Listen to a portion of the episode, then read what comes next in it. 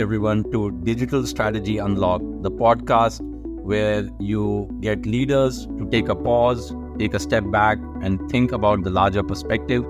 A place where we get CCOs, CDOs, CIOs, CTOs together and take a look at where digital is going, both personally and professionally.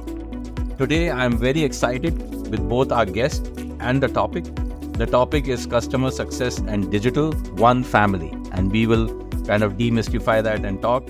But before we go any further, I want to hand it over to our esteemed guest, Maranda, to do a little bit of an intro of herself today before we dive into the whole sequence and the podcast. Maranda? Yeah, hi. So happy to be here. Thank you for inviting me to join you. Um, yeah, I'm Maranda Dziekonski. I'm currently the Senior Vice President of Customer Success at a company called Datasembly. Um, this is my ninth startup, so I've been around the block and I've also spent nine years earlier in my career at a very large 40 plus billion dollar a year company. So, seen a lot, have a lot to share on this topic and, and much more. Great. And I know, Maranda, there'll be a lot you'll be able to share with your experience, but you also have a very personal history and journey to where you started and how you got to where you are today.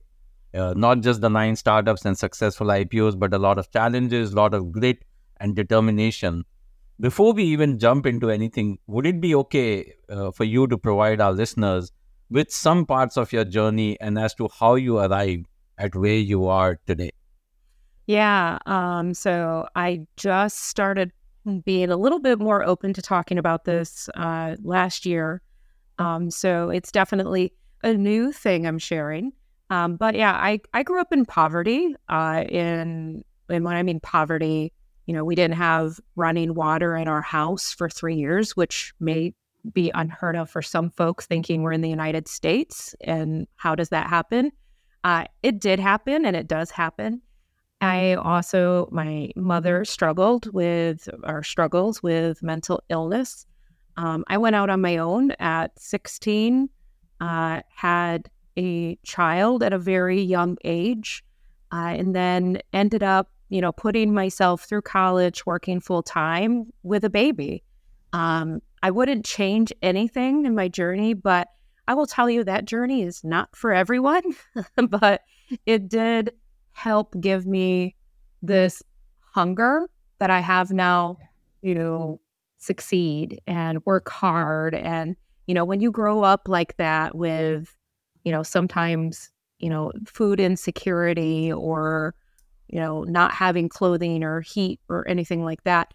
You when you grow up like that, it it instills this, you know, I don't know if it's a fear or a hunger or what it is, but you you tend to work super hard to make sure that never happens again, even if logically looking at your position where you are now, you know it won't. I still have that in me. Um, so you'll see me always working multiple jobs and, you know, writing posts on LinkedIn and trying to give back to the community all the time. So that's part of my why. No, thank you very much for sharing that. Uh, really appreciate it. And I really feel honored, even more so now than before, about being able to have you as a guest on our podcast. And I'm sure our listeners will get the inspiration from that as well. Thank so you. let's, uh, no, thank you. Let's uh, talk about digital and customer success. Nine startups. I'm sure you've seen uh, customer success evolve as a practice, as a capability, and how digital has been integrated into it over the years. Uh, what would be your perspective on how this has evolved and traversed across the companies based on your vast experience? Yeah, so nine startups, I, I definitely have seen a lot of evolution. I remember back when we were trying to prove that customer success is a viable role, a viable function, deserves a seat at the table. Um, I can tell you it's crazy how far we've come in the last 15 plus years. And I'm really proud to be part of this community because everybody's worked so hard to help get us here.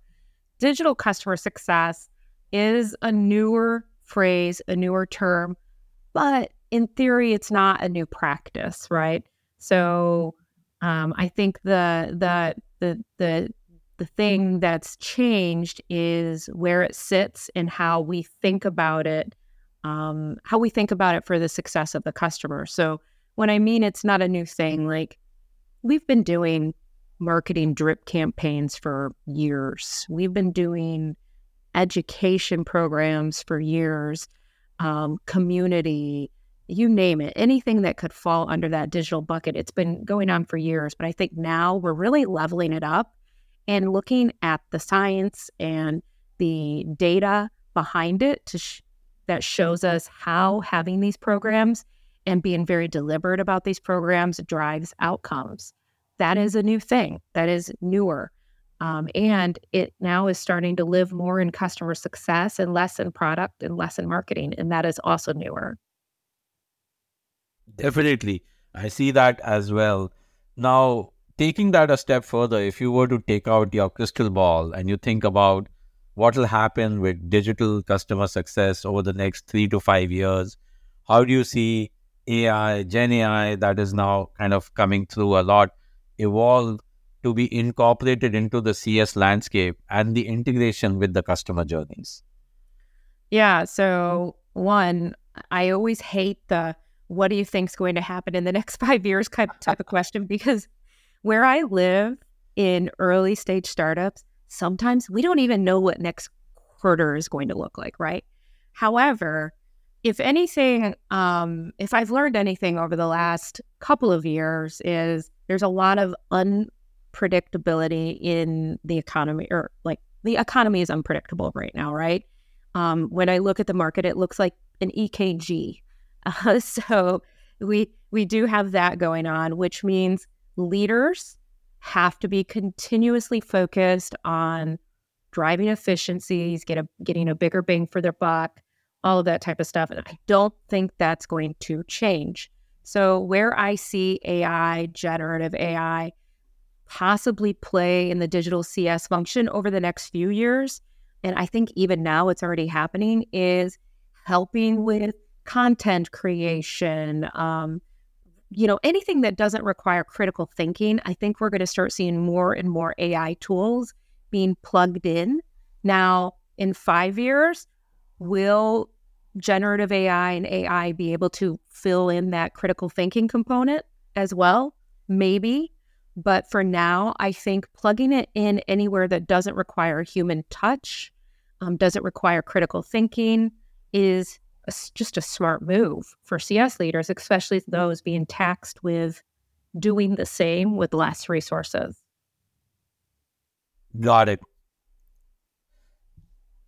And I think your critical thinking uh, point is a very valid one. I'm just recalling our chief creative officer and his team did a human versus AI on creative.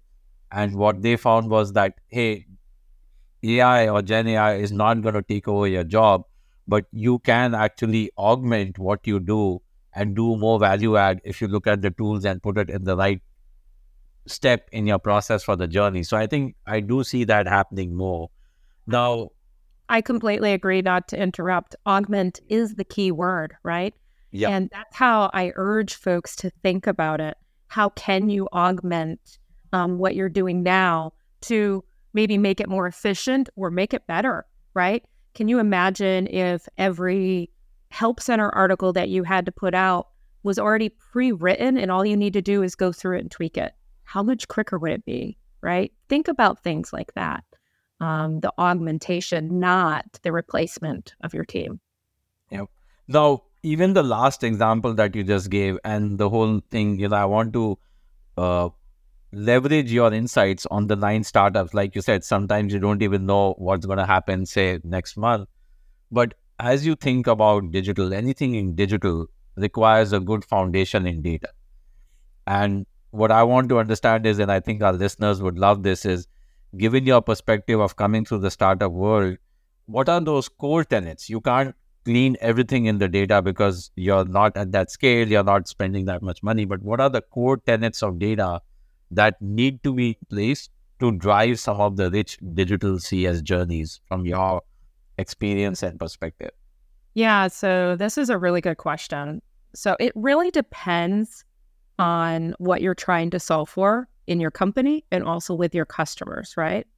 Um, I could tell you to look at usage data, but that may not, you know, that may not be the indicator of success for your business or your customer base. So, what I would suggest folks do when they're thinking about the foundation and data to drive their digital program is figure out your segmentation, customer personas, what are the behaviors that they need to, you know, do or exhibit in order to achieve success? How do you measure those behaviors? Can you measure those behaviors? If you can't, you know, how can you start measuring those behaviors?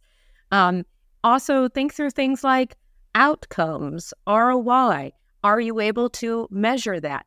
Get at all of those things and figure out how do you get those data sets aggregated to paint a full picture and have that foundation of data. But first, start with what's what do we need for this particular segment, this particular persona, um, and this business and, and product that we're offering. Um, there are no one size fits fit all answers here, but starting there to get that foundation is, I think, what needs to be put in place to drive that rich journey and accomplish those goals. I love that. And I may be paraphrasing, but do want to validate. I think I love the idea of you need to start with like what you need, start with the customer in mind. In other words, would you say that start with identifying the use cases and then prioritize those to say which are the data foundation elements that I will need to put in place for it? That is 100% what I'm saying in a much more concise way. So you, na- you nailed it. Um, I, I'm a big believer in surfacing use cases and problem statements and backing into things that way. That is the easy way to get at it. But don't forget your personas and your segmentation because each persona may have a different use case. Each segment may have a different use case. Again, it's not a one size fits all. Absolutely. That makes sense. I'm going to shift gears a little bit, Maranda. So I know, you know, I think our listeners will be excited to know some of your secrets. Fractional chief customer officer, full time customer officer in another place, family, kids, time for yourself.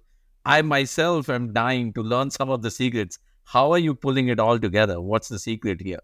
Yeah, so I, I definitely do have quite a bit of um, what is it? They say pots on the fire. Um, so yeah, I am a full time uh, CS leader. I also do have a fractional chief operations officer role, so that's a little different than the CCO. My son is 22 now, so he is out of the house. Um, so it is my husband and I with two little Shih Tzus. How do I do it all? Well, one, um, I work a lot. I generally start 6:30, 7 a.m. my time uh, my time, meaning Pacific time, pardon me, and work till, you know, six at six, five, six at night. And then I take a couple hours off and then get back on for a few hours. Um, it helps that I don't have little ones running around. But I think my my biggest uh, my biggest secret or trick, it's not even a secret, is I use my calendar for everything. And I try to block time to be able to do heads down work, to be able to be effective and be able to juggle all of these things the mentoring, the writing, all of it. I calendar the heck out of my life and I try to stay true to the calendar and, and stick by it. Um, I also try hard to shut down on the weekends. I love my personal time. I love going and being outside, um, going to wineries and hiking and all of that type of stuff. So I definitely make sure I make time for that as well. So those are those are sacred. My weekends are generally very sacred to me. Awesome. The three things I picked up was calendar the heck out of your life, block time, and then keep the personal time, whether it's on the weekends or whatever works. Those were kind of three takeaways I took away from what you just said. I think those are great takeaways. Yeah, absolutely. Um, I also will just add one more have a very supportive, um, significant other. My husband without him, I don't know what I would do. Um, he helps me. He makes sure, like, when I'm in meetings all day, to swing by and drop a salad off in my office. so um, I would say that's the fourth is just having a supportive partner that helps boost you up. Um, without that, I would probably sit in my office on meetings and just live on protein bars and Diet Coke. Understood. And really glad to hear that. We say our thank you to him as well on behalf of us from here. I will. I know you're on our podcast giving us time right now. Uh, the next one is a little bit of a cliche, but I think knowing what you do know now, what guidance or advice would you give to yourself in the early part of your career? And how should folks view a career path in customer success today, particularly in terms of like what digital skills will play into that for them? Yeah. So, a, guide or advice I'd give to myself in the early part of my career is one, get to know the business, not just the function um, and make sure you know your customer's business as well. So understand what all of the acronyms that we throw around in tech mean, like, you know, net revenue, NRR, gross retention, ACV, LTV. Like, understand what all of these are, the levers that you have that impact them, learning that early, and then going from startup to startup helps you immediately see where you can add value and where you need to drive your customer base to. If I would have known that 20 years ago, I would have looked at my career probably a bit differently and probably would have avoided some of the struggles I had. Um, how should folks view a career path in CS? Any way they want it, want to view it. It can be a launching pad into other teams. I've had many folks in my CS orgs go on to be engineers, product folks, marketing, or you know, they could also just become experts and have a career path in customer success, which is what I did and I have done. Um, but how should they view it? One, I don't know if viewing it one way or another is how I would position it. I would just say to folks that are trying to think about their career path in customer success, make sure you're communicating with your leadership what your desires are if you want to be the expert in CS or if you want to move you know, around and leverage the skill sets you learn in customer success to help you maneuver within the organization. And then how will digital skills play into that? Quite frankly, efficiencies are king right now. So, figuring out, like I said earlier, how can you leverage the digital tools and technology, AI, um, communities, drip campaigns, training, in app messaging, all of the things that are available at your fingertip. Those are levers for you to figure out how to increase your net retention, your gross revenue, your all of it. Um, understanding how that all plays together will help you further your career because the more you know about what you have available for you, the more impactful you will be to an organization and the more you will grow within that organization. Fantastic. And you know, your thing about view the path the way you want reminded me. I had another guest on our podcast show, and her point was you can kind of paint your own Picasso, right? As you think about a career path in digital from where you go. And I think you're saying similar things, which is there are so many levers and options available. You got to pick and choose and kind of go with the flow that then comes along with it. 100%. And I think one of the gold, I, I think one of the golden nuggets here, if especially if you're in early to mid stage startups, there are no shortage of jobs to be done. So you could literally paint your own path, which is amazing. So if that sounds like something you would you know, enjoy, then early to mid stage startups might be for you. So, understood. Definitely. Now, uh, last but not the least, something for fun. Can you think back in time and describe a moment, whether it's personal or professional, when kind of digital became very real for you? Like for me, it's been around my kids. When my older one was like nine years old, she's now 17 uh, she was doing a kids triathlon and I had started a new job and I had to fly out that Sunday during her final run. So, you know, I hesitantly brought it up to her that, you know, dad may not be around to see it. And for her, it was not even a problem. She was like, What's the problem? You're going to take a cab, right? I'm like, Yeah. She's like, Just ask mom to do a face, you know, FaceTime live and You can watch it in the cab and then we can talk after I'm done. And that was a moment that kind of hit me that this generation just thinks of how you're present, how you engage so differently with digital choice just being like another extension of physically being present there. So for you, when was it then digital really hit you?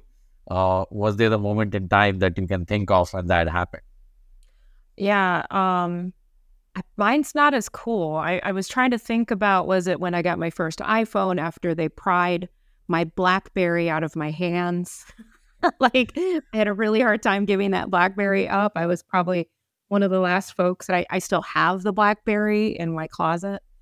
Um, but honestly, I think when it really became very real for me was the first time I I stood up my very first BI tool and started ingesting all of the data and understanding the power of what you can do with the data uh, and how you can tell a story with it, how you can, you know, change behaviors if you're, you know, undercovering or if you're, sorry, uncovering um, the right data points. Like there's so much power. I really think that's when digital became real for me of understanding that you have so many levers available to you. You just have to uncover what levers you need to pull. Um, I wish I had a, a cool story like yours, though. no, I think yours is cool enough as well. First BI tool, first iPhone. Uh, the first iPhone actually has a historical context for our organization here at Photon, which was started around that time. And the co founders, Mukund and Srinivas, were actually trying to tell clients at that time, imagine back in 06 or 07 or 05, that people will buy things on cell phone. You need a unified experience across web, mobile, and your other digital properties. And clients were very skeptical. And then the iPhone happened, and the rest, as we say, is history. Like right. where, where that went. I remember getting my, my first iPhone, and I was on BART, which is our train system in the San Francisco Bay Area, heading home. And it literally clicked for me how powerful this was. Yes, I missed my keyboard and all of that, but to have the power of the internet that accessible with all the tools, the apps, the everything, um, I knew I was like, this this was a very long time ago. I knew I'm like, wow, this is this is big. This is going to be a really big deal. So I hear you. Fantastic. Well, I know we are coming to the the nearing or the end of our time on this podcast. Any last words, Maranda, from you on the topic customer success, digital one family, or anything else that you would like to share with the listeners before we wrap up? Do a wrap. I would just say, look, I know there's a lot of buzzwords flying around in customer success right now. No matter how big or small your customers are, digital customer success should be part of your strategy digital customer success isn't just for the long tail of your customer base that you don't have, you know, that it doesn't make financial sense to support. Like it doesn't just solve that for them. Um, so I would urge leaders and CSMs alike to really think about your digital CS uh, and how you're using it in your org. So that is my my final words of, of wisdom. Fantastic. And uh, with that, I thank you a lot, Maranda. Thank you for being on the show. It's been a fun and exciting conversation, as always, with you. And for our listeners, feel free to listen to this on any channel that you like Spotify, Apple Podcasts, whichever one works. And here we have it, guys, and ladies, and women, and men all across the globe. Customer success and digital one family from Maranda nine startups, multiple roles, juggling it all, uh, with coming through with a very uh, personal history as well. So I'm looking forward to hearing from our listeners on this and looking forward to the next episode. And hopefully, Maranda, we have you back again on our show pretty soon. I'd be honored. Thank you.